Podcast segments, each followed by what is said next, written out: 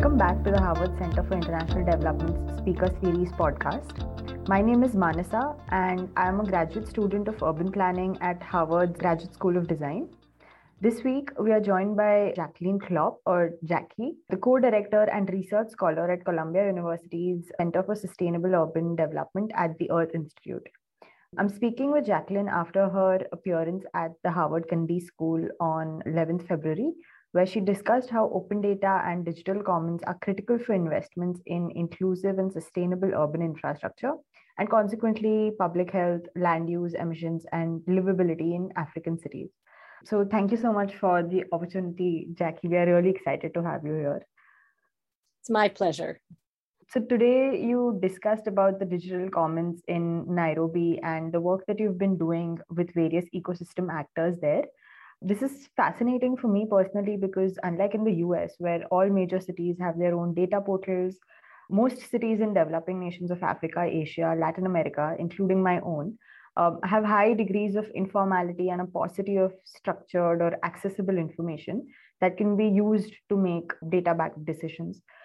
But the Digital Matatu project leverages these as strengths rather than seeing them as problems to be addressed. So could you share a little more about the project for our listeners and how you went about implementing the project?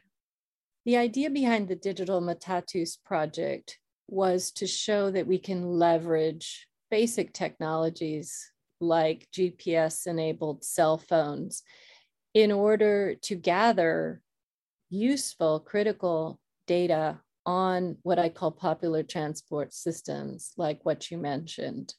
In this case, little minibuses called matatus that form the core of public transport in Nairobi and many other cities globally.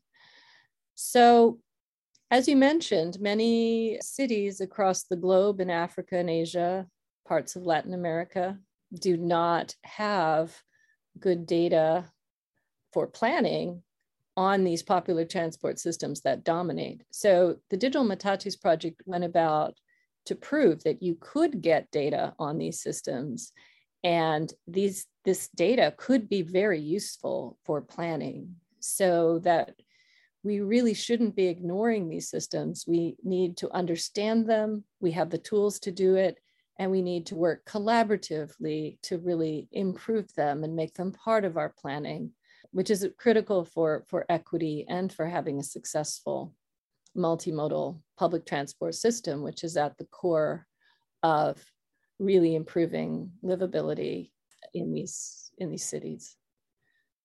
So it sounds like much of the process of implementation seems to be quite participatory in nature, where you used the tools that already existed instead of ignoring them and creating parallel systems. So more broadly, um, how do you think the process of data gathering and creation, or data co-creation, as I would like to say, in developing countries might evolve over time? So who are the major stakeholders that would be involved in building these digital commons? Excellent question. As you mentioned before, cities don't have this data. They often don't have even a data portal where they put even the data they have on their buses or rail systems. They often don't have the strong capacities to leverage new technologies, including things like G I S, to be able to help them with their planning. And this really needs to be a focus of, of improvement, because it's hard to see how they're going to be able to really improve their public transport systems without this kind of capacity. And yet in many of these cities, you have a lot of civil society actors and also private actors that are actively using all the new tools at our disposal to create data. Uh, and even some of the operators themselves of some of these popular transport systems are upgrading and using data in order to let passengers know where their vehicles are. I think rickshaws in, in, in India is a good example. There's just a lot of innovation that's happening. And it's really important for cities to see themselves as ecosystem builders, and also uh, to recognize that they have to also advocate for a public good, which is a digital commons, because otherwise you can also get a lot of private actors, including big tech companies from Silicon Valley that are present in almost all our cities, you know, gathering data, and none of that data is useful uh, for, for public planning. It might help Uber, or it might help one of the, you know, tech companies or the transport um, companies they run, but it's not helping broader planning in the public interest. So I think there's a need to really work with cities on understanding the importance of building this capacity of using digital commons for their purposes, and using them also to facilitate ecosystem development of innovation to improve their systems. And also related to that, also digital rights. So people also understand that their data, which they're often sharing without knowing about it um, through the new apps and, and, you know, is protected, and that they have some control as citizens over that. So I think that there's a lot of work for us, us to do in that regard. Yeah, that's very true. And related to the topic of capacity building that you mentioned, many such projects that are looking to build data and create these ecosystems in cities are typically funded by multilateral organizations or supported by international academic institutes. Like in the case of Digital Matatu, it was in collaboration with the research lab at M I T, right? What do you see the role of the international community to be here, and how might ownership and accountability work in such settings? Thank you so much for that question, because I think that a lot of the multilateral organizations, international actors who are working in these cities are not always really supporting the building of digital commons. So, for example, they will support different projects. Data might be gathered. There's no sharing. There's no standardization. There's no capacity building to help the cities do that work themselves, as opposed to having a consultant. And so it's a kind of dependency that gets perpetuated that is unacceptable. And so my colleagues and I talk about data sovereignty, that we actually think that these cities and these communities and these cities need to have access, and they need to be co-creators, and they also, you need to have rights over this data, which is so essential for their public planning conversations of what they want to do in their cities. So I do want to give a shout out to my colleagues at the French Development Agency that have been highly supportive of pushing, even within their own projects, this idea of digital data commons, which is part of their own policy in France as a digital republic, to really you know, assert public control over critical data. And so they have been s- slowly starting to streamline that, and they have supported our Digital Transport for Africa work with the World Resource Institute to help cities um, on these data sovereignty and data capacity issues. Yeah, that's that's a really interesting point that you made about the difference between specific projects and just building digital commons more broadly, such that it can be used across a wide range of urban planning projects. Another question that I had was, so when we look at the emerging idea of smart cities and more generally establishing indicators to measure progress on sustainable development goals, I read one of your papers that talks about the inability of quantitative indicators to reflect urban complexity, since there are multiple socio-cultural, economic, and political elements interacting with the built environment. But there's also a significant role of data frameworks and quantitative indicators to, to sort of build shared goals and measure progress along the way. So how do you deal with this duality as an urban academic as well as practitioner? I think one of the best ways to deal with it is through a lens of democratizing planning. So, you know, there can be these metrics that get developed outside of uh, communities and neighborhoods and citizens and residents, and outside of what matters to them And we see this over and over again in the transport infrastructure. If you were concerned about access to services or concerned about safety or concerned about children, you know, a high-speed highway through a dense neighborhood would n- not be your choice if, if those were your metrics. If you cared about environmental issues and your air, again, the high-speed highway would not be your choice. And one of the things you're seeing is sort of the way that those metrics are developed is often very opaque. And the ability to say we don't have data also means that you can often kind of ignore or have metrics skewed in a way that doesn't really reflect what neighborhoods and communities want. So I think that it's very important to have metrics and goals. I think it's very important to have those metrics and goals, you know, as part of an engagement, equitable engagement with communities, and recognizing some of those goals may not be completely quantitative. Some of it might be somewhat intangible. Having, you know, the qualitative aspects is also very important. So I think it's really about democratizing the metrics and also making them holistic.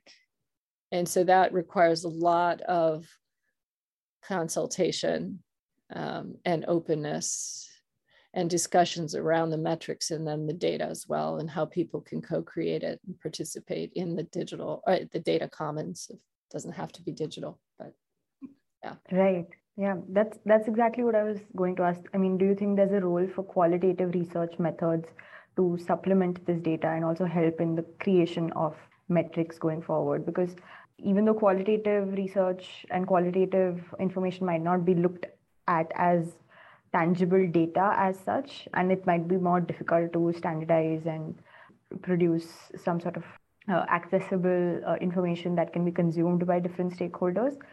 I'm I'm just trying to understand if you think, I mean, how, how you think this supplementing process might work when it comes to data, qualitative and quantitative. Yeah, I think qualitative data is really important. I think we have a bias towards quantitative data, but especially in urban planning and in cities, there's so much that is so contextual that you need to understand. And so I think that it's really important when you're thinking about, let's say, land use redesign or, or, or infrastructure upgrading, that you interview a lot of people and give people an opportunity to discuss how they might react to that infrastructure or land use changes, even though sometimes people can resist things and, and then experience them and then realize, oh, maybe, maybe that is a good idea. So there's a role for kind of experiential planning, temporary treatment. What happens if we took some pylons or pots of plants and just redesigned, and, and then tell us, what do you think, what happens? So it's very empirical, but it's also very qualitative. It's, it's really democratic and based on, on dialogue, because ultimately people need to live in those spaces and use those infrastructures. And over and over again, you get things that get designed without that kind of qualitative approach and also dialogue that ends up not being used.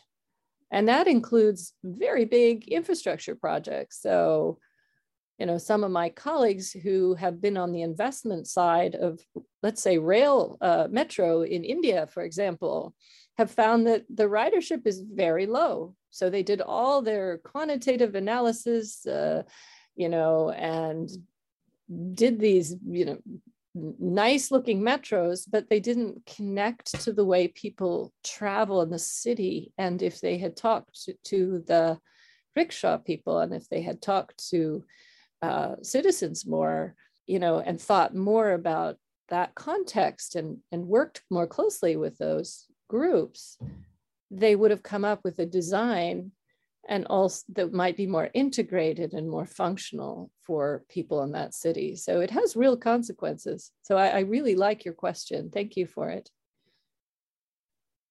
Absolutely. Thank you so much. And taking off from your point about bias and how data can be skewed, another issue that I'd love to hear from you about is that data is often thought to be the objective truth and something that can ensure that biases are eliminated. But since at the end, it is humans who are involved in the process of data gathering and subjective interpretation, this kind of glorification can unknowingly lead to political weaponization of data, as well as misinformation, like the example that you just provided about the transit system in India. So how have you navigated the politics of data in your past work? I would just love to know more about that. So the, again, excellent question. What you learn when you start to work with people who are specialists in data, my, my techie colleagues, is that there is no perfect data. All data is flawed. All data has problems with it. And I think that that has to be the starting point, which I get from my tech friends, right? It is, there's no perfect data.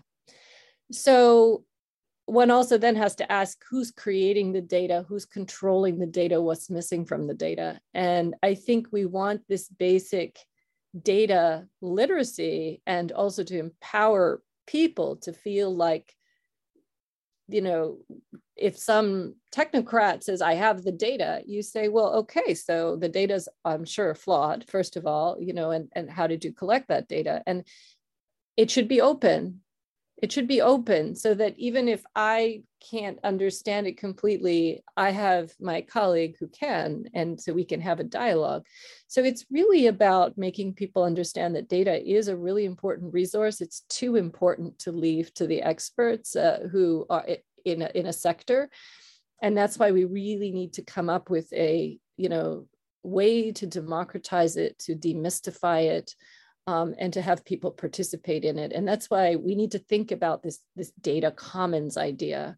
Um, it's, it, it belongs to, it belongs to the, the city and the residents and, and, and not just the experts, because it, it can be completely weaponized if there isn't that check and balance and accountability. And I think that's where the open data movement is really powerful, because it just opens that up for lots of discussion, and even, you know, and that allows us to see the imperfections, the gaps, and also where people can contribute to, to fill them, and also maybe shift where somebody might want to take the data as a justification for a particular project that may not really be in the best interests of, of many people, which is what we keep seeing in a lot of the infrastructure investments in many cities.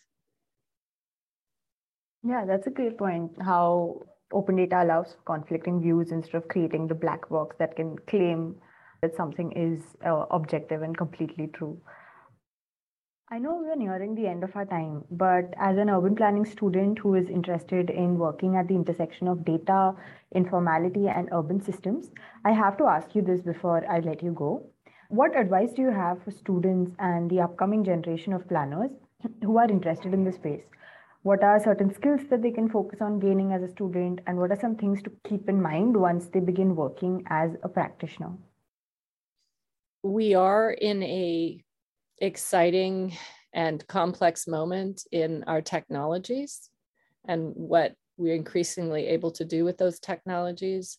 So I think not being afraid of tech, Uh, seeing what new tools are out there, knowing that there's always a friendly techie or somebody who can try to explain and demystify, I think is really important, because the tools are, some of them really fantastic and, you know, exciting. And I think the best tech and tools are developed with planners and with citizens. Um, and so don't be afraid to be part of that process.